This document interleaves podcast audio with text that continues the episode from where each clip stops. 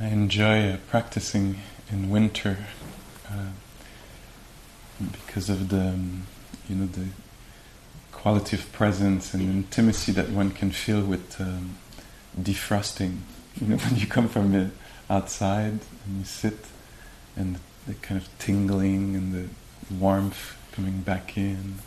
The opposite process is also interesting.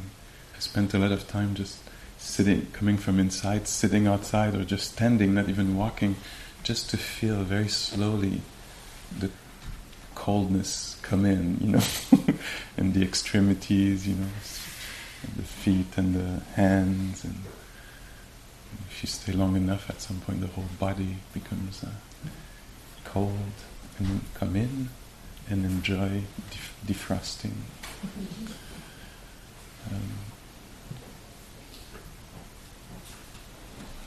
So I did find the poem from Naomi Shihab Nye.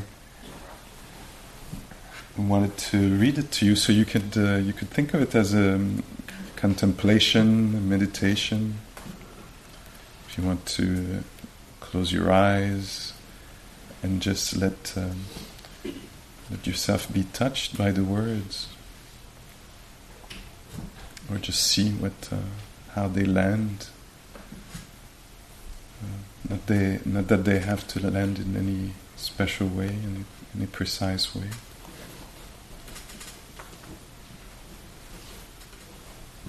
So, kindness. Before you know what kindness really is, you must lose things, feel the future dissolve in a moment like salt in a weakened broth. What you held in your hand, what you counted and carefully saved, all this must go, so you know how desolate the landscape can be between the regions of kindness. How you ride and ride, thinking the bus will never stop, the passengers eating maize and chicken will stare out the window forever.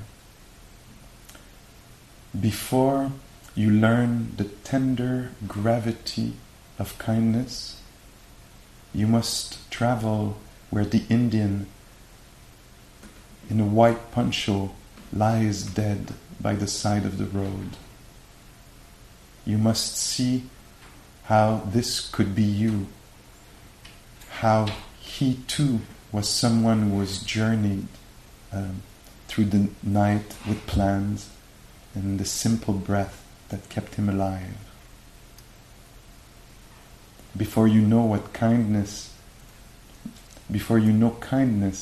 as the deepest thing inside, you must know sorrow as the other deepest thing.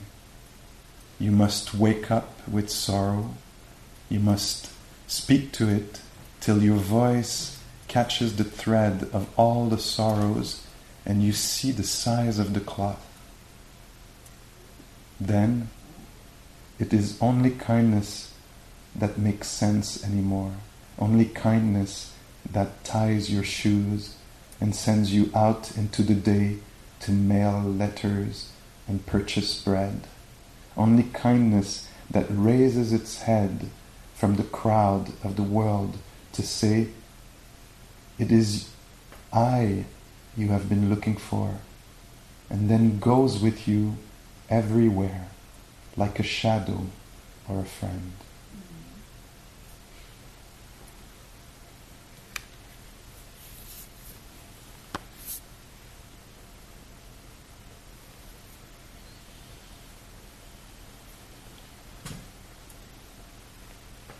So to know kindness as the deepest thing, one has to know sorrow as the other deepest thing. I think that's what she says in there. And I think that's what I wanted to talk a little bit about this afternoon, about metta kindness, benevolence, bienveillance, tenderness, as a manifestation, as an expression of wisdom.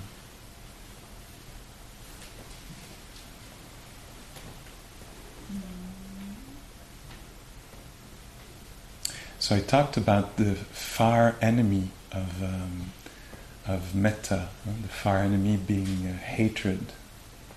So you can see it from very far. You notice really from far that this is not metta. And the near enemy.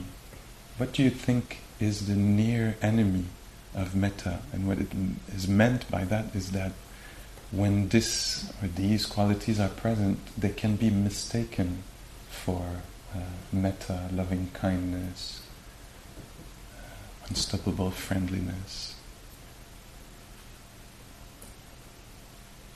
And so one that is not in the official list that I'll bring is a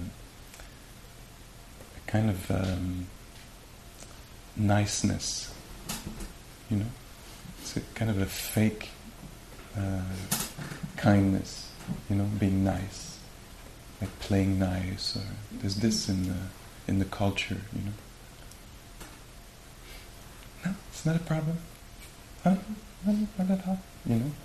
When inside there is, or the sense that we might have that we have to be nice, you know, we have to. I don't know. Sometimes in the Buddhist milieu, people start to talk with very small voice, you know. Everything is soft. Like, people can be extremely aggressive, but very soft voice.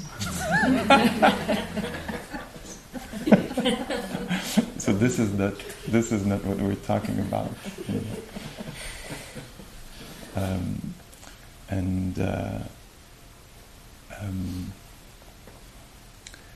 So what we're talking about is has more depth to it.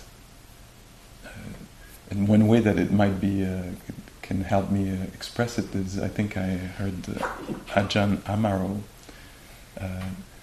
saying, you know, you don't have to like people to love them, you know, or you don't have to like people to actually respect them, or consider them, or wish them well, you know. So it goes much deeper than liking or. It's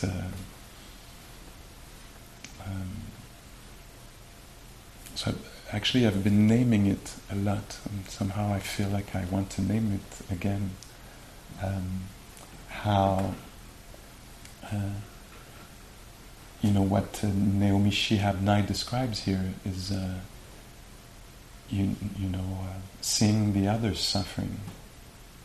And recognizing the universality in the experience, you know. Before you know what kindness is, you have to see the dead Indian with the white poncho laying there on the street, and recognize that this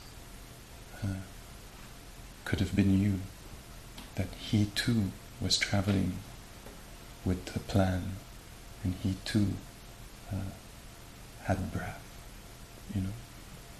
So to me, this is an insight into the universal qualities of our existence, what we share, what we have in common. So it's not, I talked about this earlier today, kind of bypassing, hey, you know, wishing well to everybody, everybody's beautiful, it's all good. It's not about this. It's about the deep understanding of the unreliable nature of our existence, no? The fragile, uncontrollable nature of our existence. When we have the chance, and we can call it like this, the chance to get really close, to notice really deeply, be touched, vipassana, seeing deeply how things are unstable, uncontrollable, impermanent, then we can be deeply touched by the human predicament. And in this way, that's how the heart opens. The heart opening, I think, is an acknowledgement of reality. You know, how we don't have control over things, huh? Or at least very often we don't. We don't have control over what people do, what institutions do, what the weather does. We don't have control over even our bodies. They'll get sick, they'll get diseases, they'll get achy. We don't have much control even over our hearts. Huh? We would like to feel light, yet sometimes we feel heavy. We would like clarity, yet we're confused often. You know, we would like to be confident, but we're a little less than that. Huh? We would like to know what's coming, but we actually don't. And so in the practice of mindfulness, in the meditative practice, in the practice of metta, we're invited to come really close to life, not as we would want it to be, but as it truly is. And by, in this encounter, be touched, be tenderized.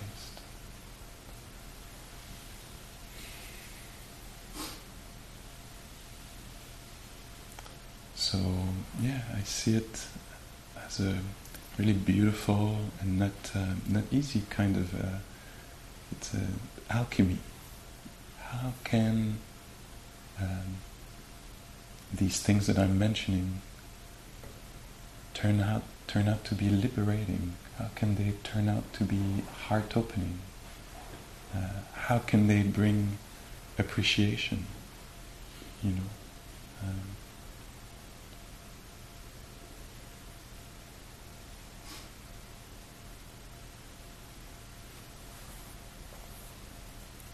So,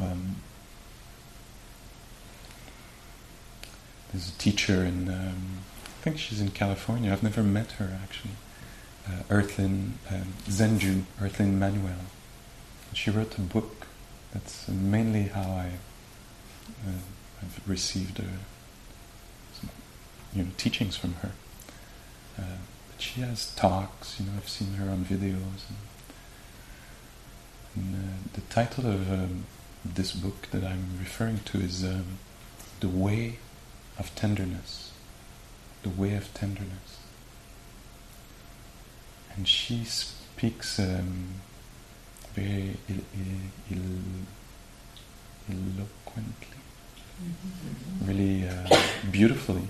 She speaks really beautifully about that kind of alchemy of meeting what is not easy to meet with care, with attention, with kind of a high quality contact with what is painful, and how this can open the heart. And it's very real, because she talks about as a woman, you know, meeting sexism, you know.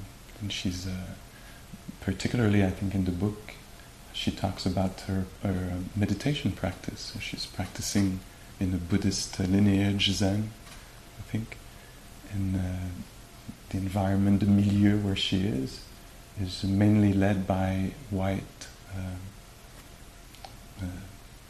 cis, heterosexual male, and she happens to be a queer woman of color. And in the milieu where she's practicing, there's you know, sexism, racism is alive, you know, as it is in America.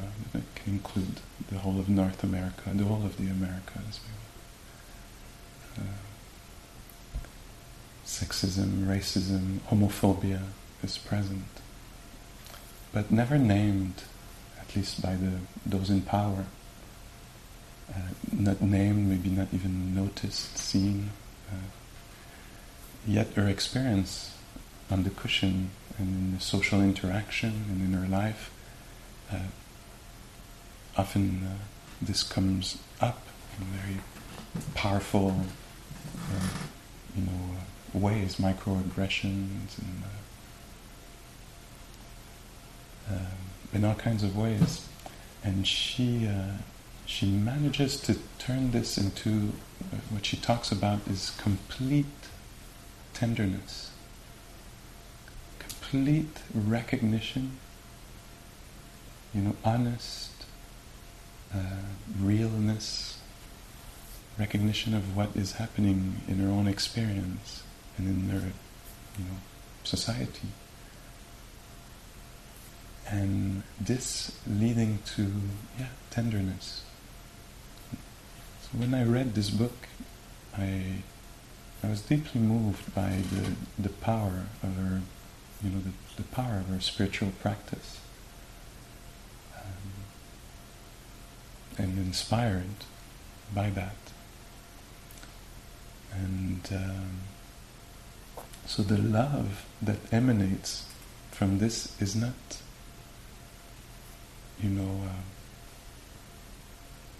it's powerful love. It's love that is grounded in the reality of what's happening.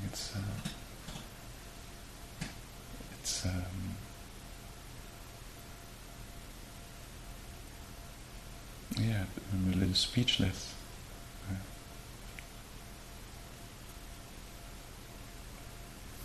So how can something that could lead to shutting down, hatred, agitation, all kinds of things, how can this lead to clarity, to the capacity to name and care?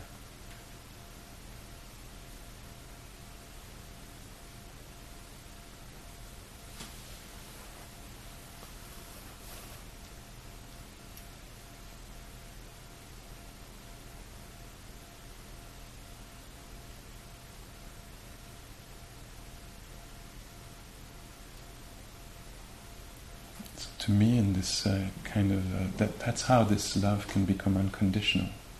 This is, it's a caring that can meet any circumstance of life. Not that we want these circumstances to stay, of course we want to dismantle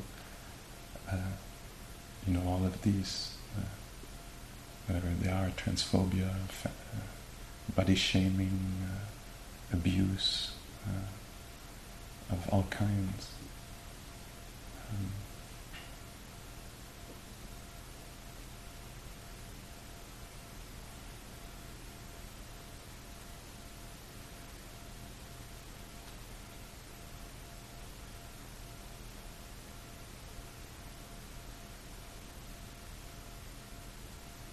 And so here what we do is the practice, as I understand it, is that we notice what's truly happening.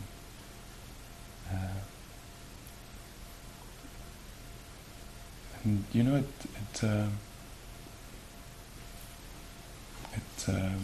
just the dining hall can be a very rich field, to notice a lot of things of in our social interaction. Although we're in silence, we know we're highly relational, and a lot of our conditionings come up, of unworthiness or taking too much space or having the right to this or that, and all these are occasions for tenderness to arise. I've seen, I think I can say countless amount of times in the food line, you know, as I'm serving food, something will happen. Almost every time something will happen as I'm going through the food line, you know. It's either I'll drop a little bit of the soup, or I'll drop a piece of salad, or, you know, there'll be something that I won't do perfectly. And my conditioning, I don't know what it is, where it comes from exactly, probably many places, but there's something dormant. It's just there, you know, like everything is okay, but it's just waiting to come out and tell me I'm a piece of shit. And it's amazing how it will lash on not much, you know. I just have to drop the ladle inside the inside the, you know, the cauldron, whatever it's called, in the pot, you know, and suddenly shame, you know, the no right to exist, the kind of not human mistake. I don't know if these things, if your life is that epic.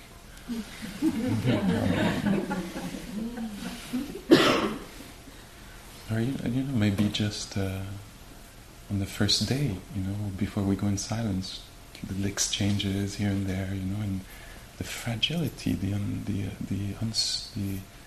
don't know if you feel this.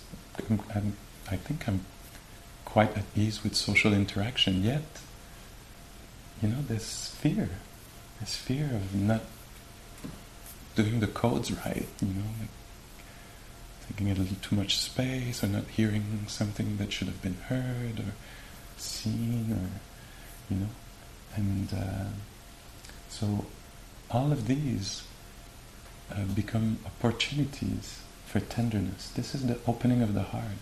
When we would like to bypass all of these, often we would like these things not to exist. Suddenly they become the way. And so,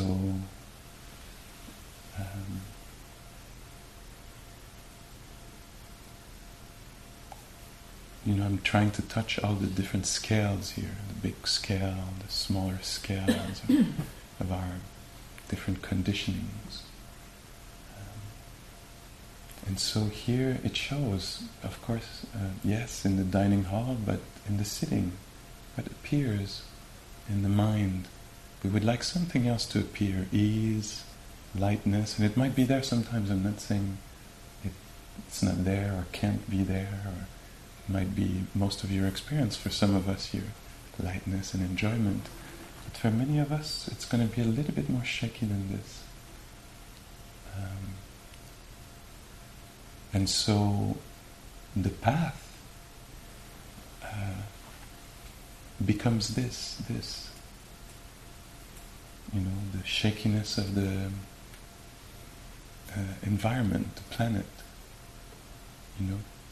It could be a source of distress, and in this kind of alchemy, can what is happening for us on the planet, what we're in our relationship with the planet, the environment, can this be a source of tenderness?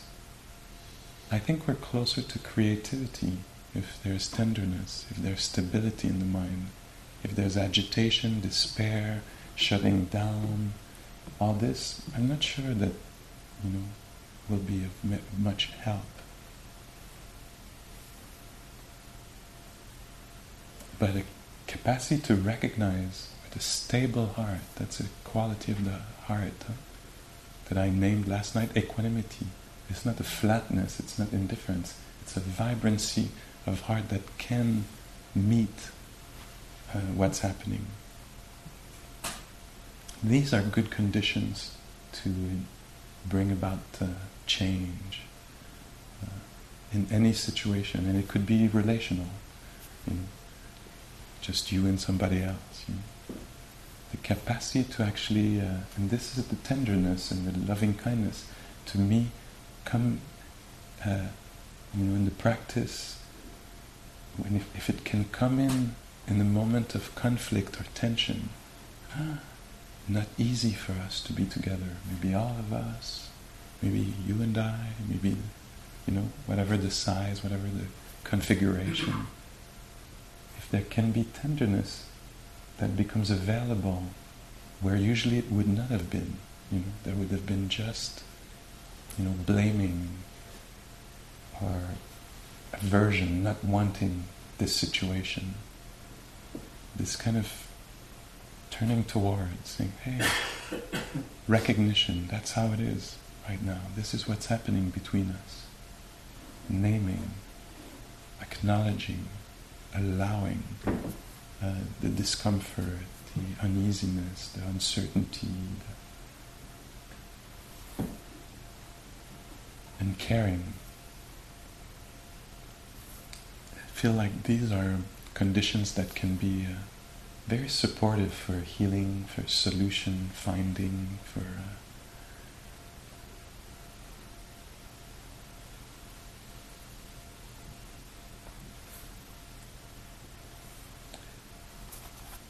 as I was looking for Naomi Shihab Nye's poem, I ran into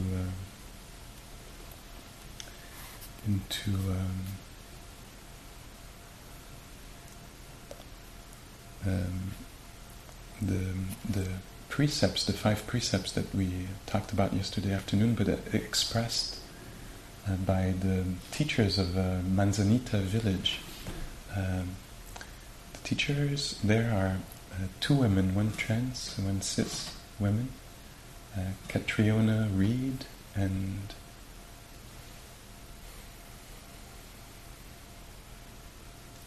she has 3 names. I'll find out. Michelle.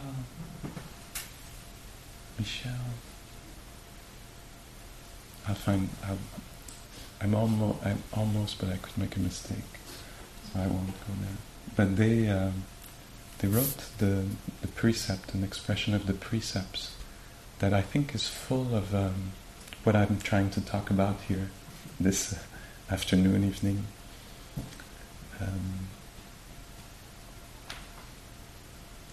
And when the Buddha, or in the Buddhist teaching, we say that loving kindness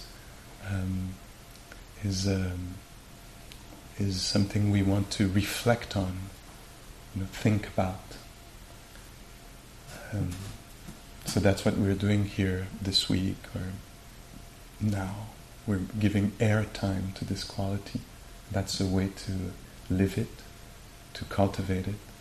And so reflecting on, acting on, speaking through, so having metta as a force for speech, of what leads speech and actions and thoughts, thinking, and the practice, the development of it through meditation.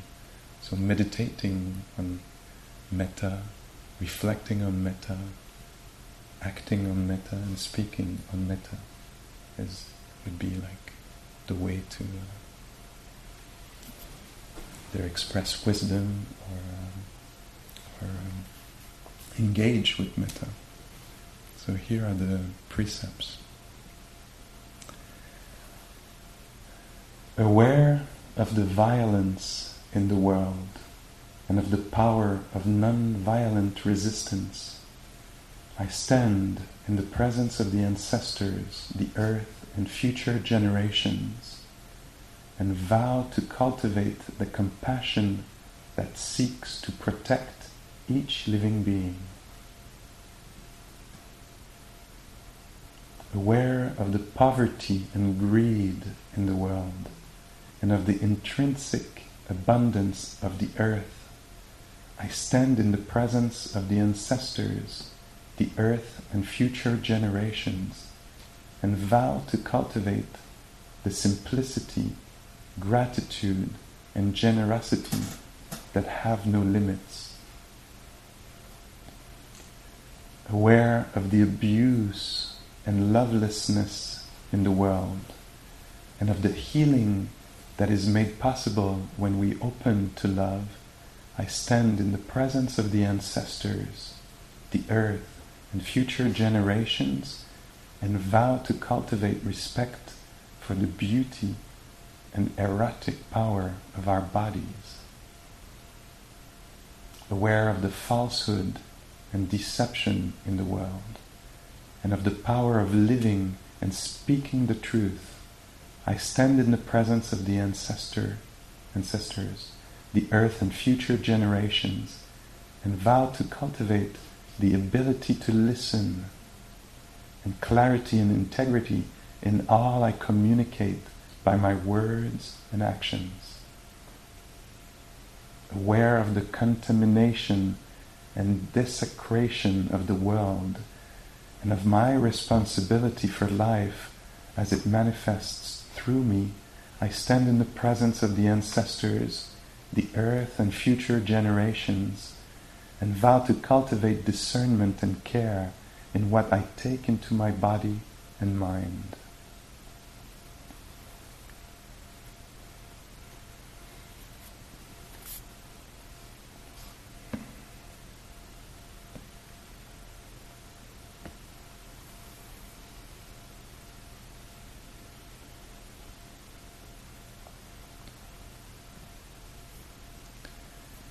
I wanted to read this because in there, for me, there's breath. There's a view that is really wide. And it talks about action. So it's a reflection, but it invites for wise action, for compassionate action. And it also names trouble. It's not fearful of naming, acknowledging. So it's not in denial, it's not in bypassing. It names what's happening here between us, in society.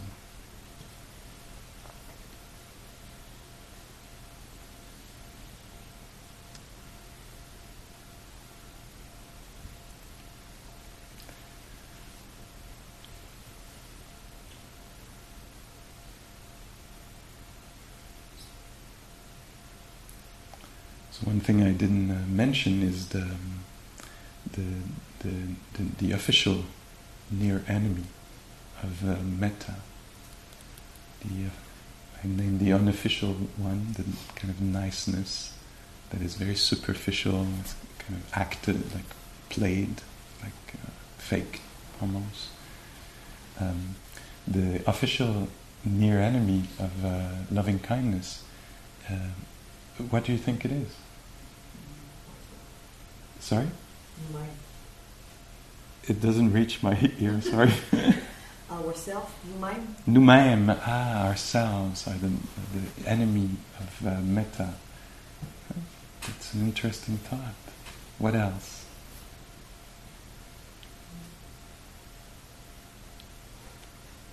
So the official answer is, and it might be partly in your answer, the official answer is attachment, clinging. So it's a near enemy because we might mistake one for the other.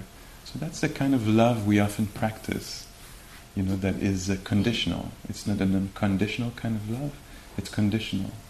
I love you as long as we're in that contract where you act this way and you fulfill this or that, or...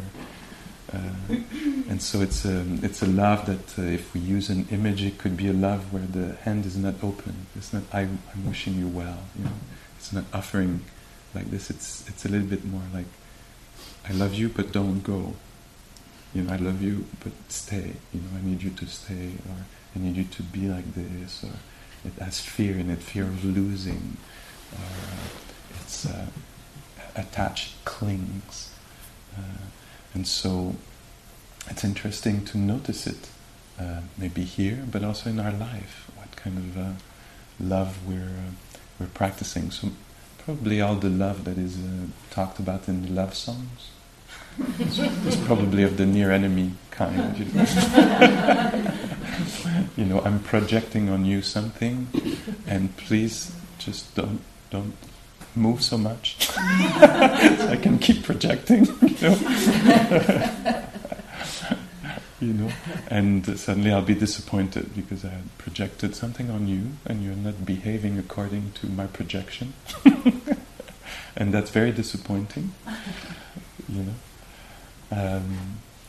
And so, so it's a love that asks and that calculates and that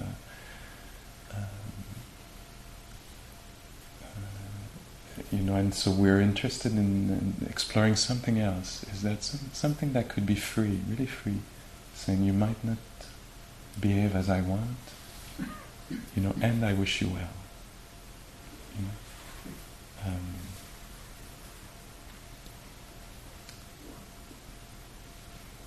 And so it's to get out of our usual circle of caring so that we can reach out. Actually, in practice, and there's a term for it, it's breaking the barriers. And I've heard many, many ways that people experience this. It could be in a metta retreat or in another setting. But it's always very unique the way people describe it, but also very universal. It fits the description. Suddenly, for a few moments maybe, the heart opens. That's an image. The heart opens might not. You might not use these words, but these words might not be used by the person describing it. But suddenly, there'll be a caring that is. Kind of boundless, that is not doesn't have opinions that you know, blocks it.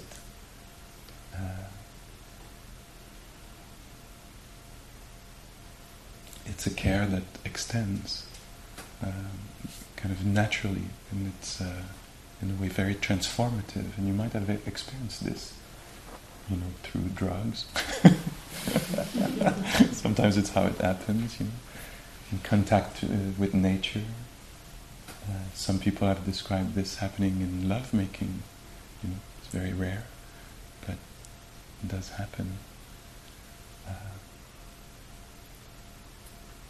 In different settings, where suddenly we drop our usual way of seeing, our perceptions are altered, maybe momentarily, or in a way that touches us deeply, that will have impressions that will stay.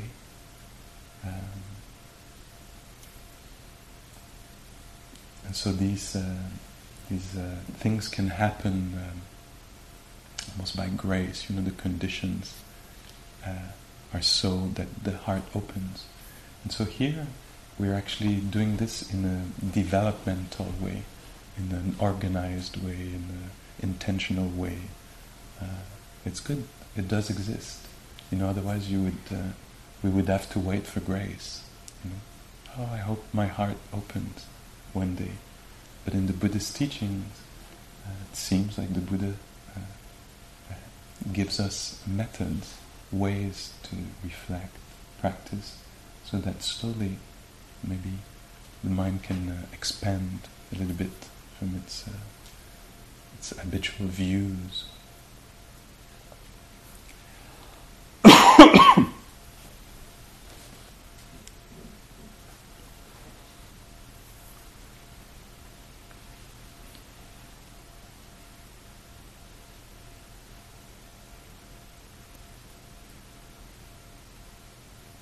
Any questions, comments, nuance?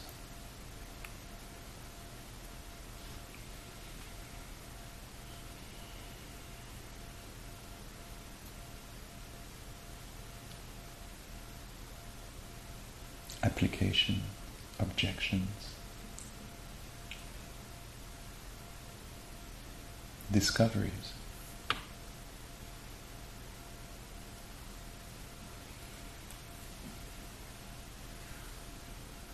Pascal, yes. Can you say more about that poem and how it's linked to kindness to experience so much agony in the world? Like, it's just how that happens.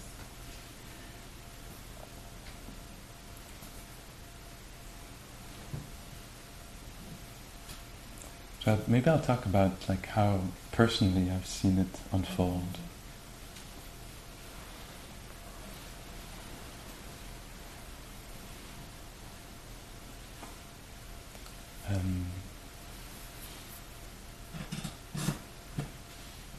we were talking about this at the first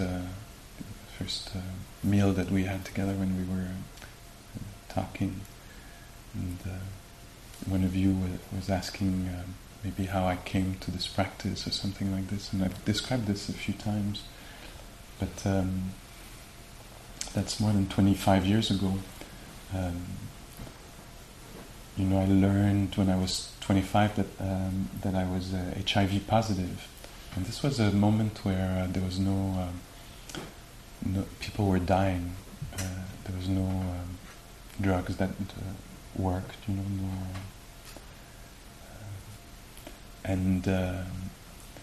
so there was a lot of distress in me. So this was a kind of a meeting with agony.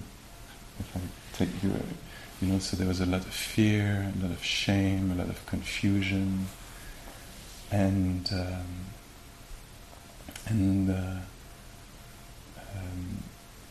I didn't have much means. I was very confused, and maybe almost panicked, and didn't have much resources, I think, on how to deal with this, and. Basically, I was told that it was going to turn ugly pretty quickly, because at the time where I learned this, I didn't have any more of an immune system to talk about. Like T cells were, 0.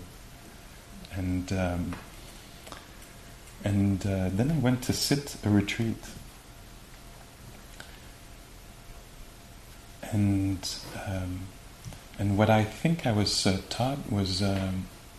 How to pay attention to what was happening, to not follow my thoughts, because my thoughts were, there was a lot of thinking happening, and it was very scary thinking, a lot of projections, anticipation,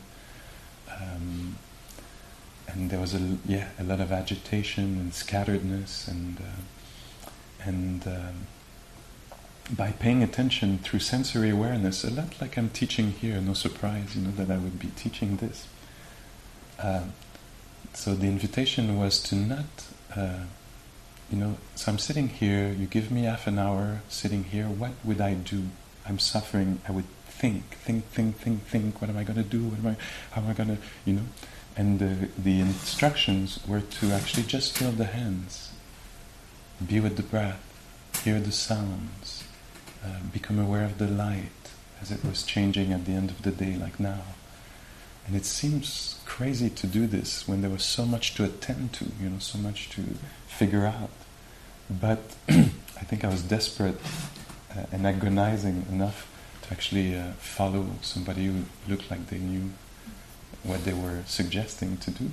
So I kept going back to this, to find some ground, to find some, not be so caught in thoughts. And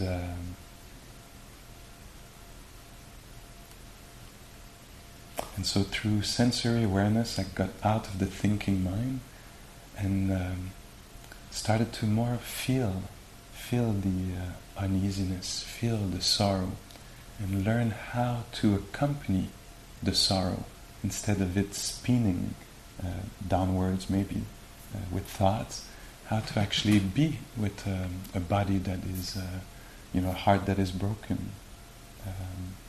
Be with what is difficult rather than push it away, try to explain it, prevent it, organize it. Just be with it. And so, I think my teacher taught me how to actually just stay here with the uncertainty, with the broken heart, not try to resolve anything, but hold, care, meet, allow. And I could not have found this by myself. I don't think I had the creativity or the wisdom or the intelligence to find this out by myself, but by being guided, I was able to, and what started to develop was not more of the brokenness. What was meeting the brokenness was care. So this was what was being developed, cultivated. Care, patience, courage, and in time, capacity, confidence in the capacity to be with unknown, unwanted, really unwanted, death, disease. So very slowly by attending, so what was the doorway? The doorway was not fantasy, let's dream about not having AIDS, because at that time that was the diagnosis. It was meeting reality.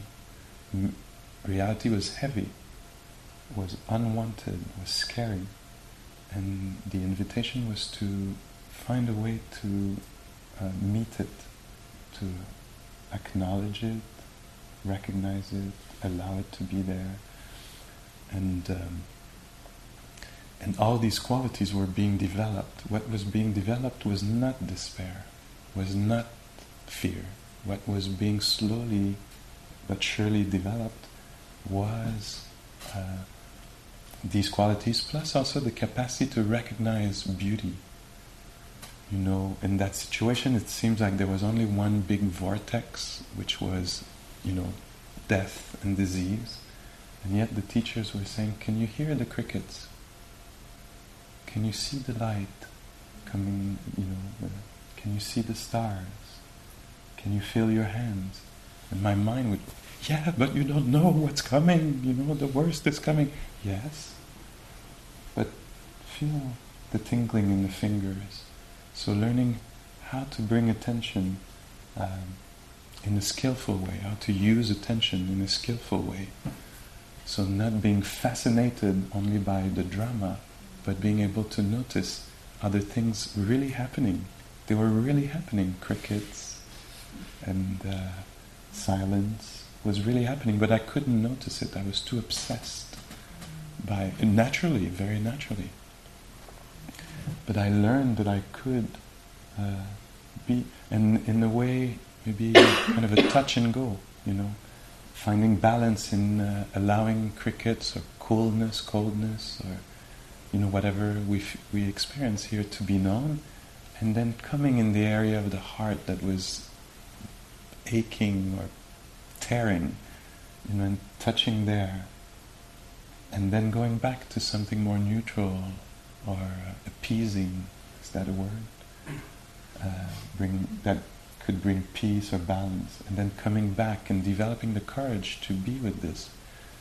And at some point, noticing that it was possible to actually, have this thing.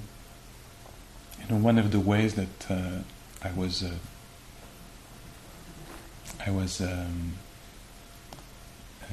perceiving what was happening for me, maybe after a while when medication came and it was death was maybe getting a little further away, still there was a lot of symptoms and side effects and a lot of complication and a disease that came with stigma, maybe and taboo around it, and so a lot of things. And one feeling I had, it was a kind of aversion and not wanting. I felt like, there was Pascal and there was a big spear. Is that the way you call it?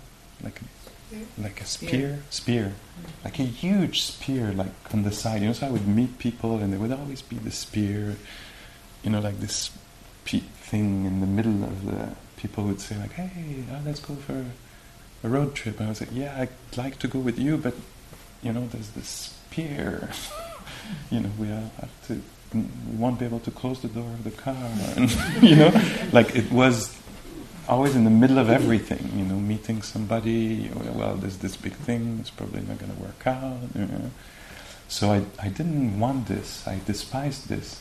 And through practice, I learned to acknowledge that it was there. So using the same image, that there's this spear that is there. And slowly learning to actually allow the spear to be there, this thing to be there, make space for it, and suddenly loving it. Oh, there's this thing. There's this is, and oh, it's going to taint that relation. Oh, now I have to come out again, you know, and it's going to make this encounter shaky. I don't know if I'm going to meet, you know, if the person's going to close down in judgment or open in tenderness, or you know, if I'll have to take care of them, or if they'll want to take care of me when I don't need to, you know. But this is how it is. So acceptance. And in this way, more creativity, more fluidity in the heart, more space, you know. And suddenly, maybe it's not that much of a problem, you know. And so it shows to me that there was a perception. It was perceived in a way. Can't live with that. Can't be happy with that. It was not the reality, it was a perception. And so the practice allowed me to... So that's very personal, but I'm saying this just because I think we might be able to apply it to something else, other circumstances that we have in our life. And so that's why I'm saying, oh, here's another sphere called climate crisis. How are we going to live with that sphere? You know? How are we going to... take care of this, you know, do whatever it needs to take care of this.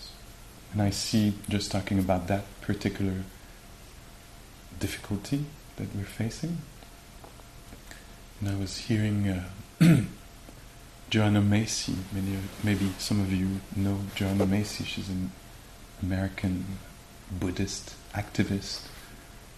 I wouldn't be surprised she would be in her 90s now. She's a force of nature.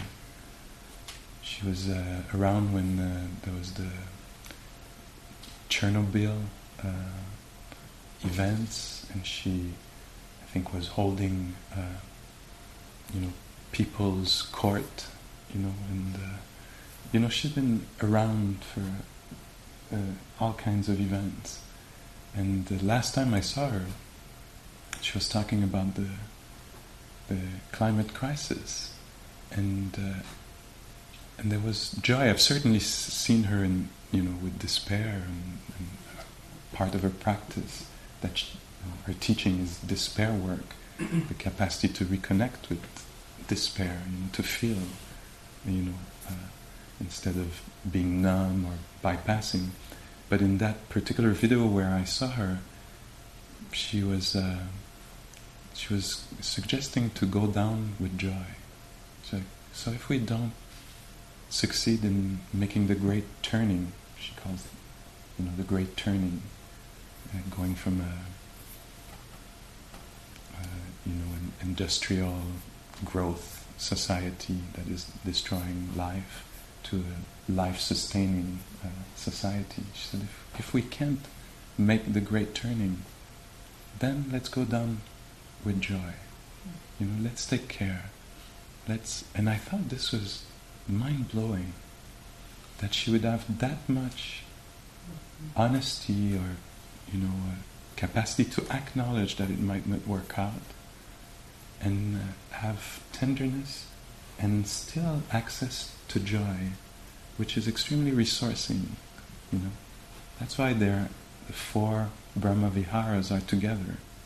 The caring, the capacity to care for what is difficult, name it, be with it, and the capacity to rejoice, to recognize what's beautiful. I think also in the meeting with, you know, acknowledging deeply the uncontrollable nature of things, you know, that we can't control everything that's going to happen to us. We might have planned, but they might happen or not, you know. So this philosophy is very different than the philosophy you have in the, you know, the book, The Secret, I think it was called. If you were born in the... You know, you remember? You know, you can have everything you want. And if you don't, it's your fault. Philosophy. You know? So the Buddhist philosophy, I think, is a little different. You know, it says, you know, things are conditional. Conditions come together, sometimes not in our favor, you know. And And so a recognition of the uncontrollability, the uncertain nature of what's coming, our personal life, our inner life, our environmental life, if I can call it like this. The recognition of this is not easy to do, but it's liberating, because otherwise we're living in a kind of lie, and we end up being guilty of not being successful at everything. It's very painful, because everything becomes our fault, or somebody else's fault, or God's fault. And so it's liberating to meet reality as it is. And also, when we understand deeply that things are impermanent, ephemeral, that what comes together will fall apart. What comes into existence will die. Joy will, pleasantness will come, and unpleasantness will also come. Gain will come, loss will come. To actually acknowledge the ephemeral nature of things. When something beautiful happens, there's a way it becomes so precious, because it is in existence right now. This meeting did happen, came together, the conditions came together, so this, beautiful moment, whatever it is, could happen. And so we want to appreciate it even more. When we're not scattered and unnoticing, a meal will be cooked for us and we won't notice it, or we'll just habitually cling. Oh, this is so great, I want the recipe, We won't have the chance to actually experience. The moment of delight will last half a second. After, it'll be followed by fear and clinging. I want the recipe, it's mine, is there more of this? And the capacity to enjoy, gone. So here we develop a stable heart, a wise heart that knows that things appear and disappear, so when they actually present themselves, we can meet them fully, vibrantly. Difficult things, beautiful things. So this is why we're practicing, I think. Let me check the time here. Yeah, maybe I'll just finish also by saying that in this deep wisdom, because that was one of my aim here, was to make a link between metta and wisdom. So a wise view in Buddhist teachings is the capacity to recognize the universal nature of what's happening. When I tend to take everything personal, it's about me, the view that we're trying to open to, that is liberating, and where vibrancy in terms of compassion or joy can arise, is when we, and it's not easy to do, to go from the perception of everything being personal, about me, against me, for me, etc., to things being universal. So I try to talk in these terms here, so it's not so much about I'm scattered, it's scatteredness. Scatteredness happens in the hall, and losing what is dear happens. It's a universal experience. And I might be in my mind totally stuck, and it's hard in there to bring love and care and tenderness. If it's about me, I lost this thing that was dear to me, and what's going to happen to me? It's kind of the self-view is engaging. And so a wise way to see what is happening is to see it through its universal perspective. Do you follow me a bit? This is what happens to human beings, and when we fall into this, and anyway for me and in the teaching it's there's something that opens up. It's not about Pascal, it's disease happens. Oh my God, we're all in this together. Losing things that are dear happens. Things not going as we wanted happens to all of us.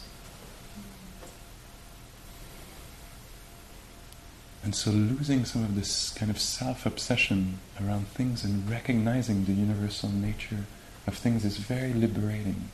That's what makes the heart more free to shine and care. You know, it's not that these things don't happen anymore. They're still happening, they still hurt, but in a different perspective. This is just matter for reflection, for consideration. You don't have to, change points of view right now about in any way. These are just to feed us for our own reflections. Okay. So let's just take a moment here to let the words dissolve.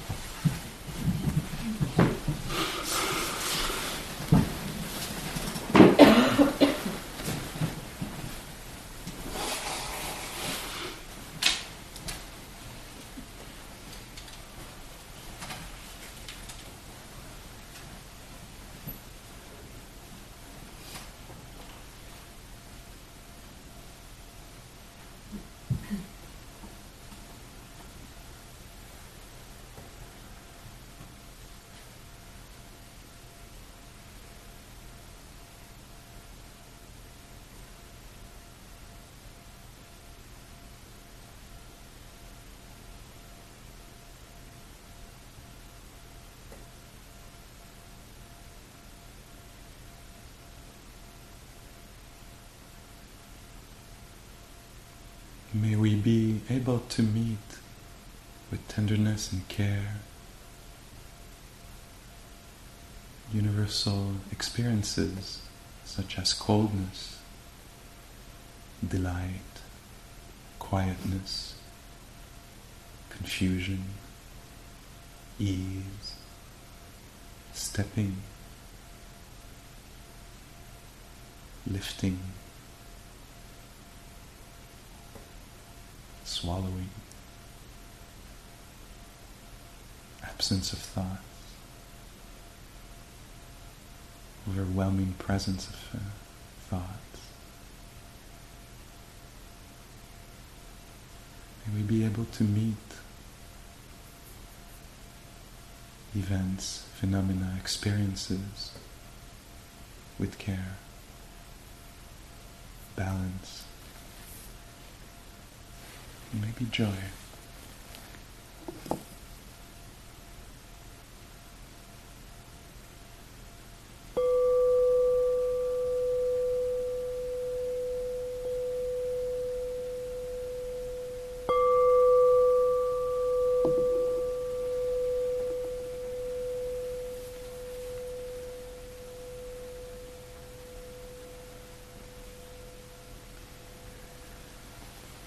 Thank you very much for your consideration. Thank you.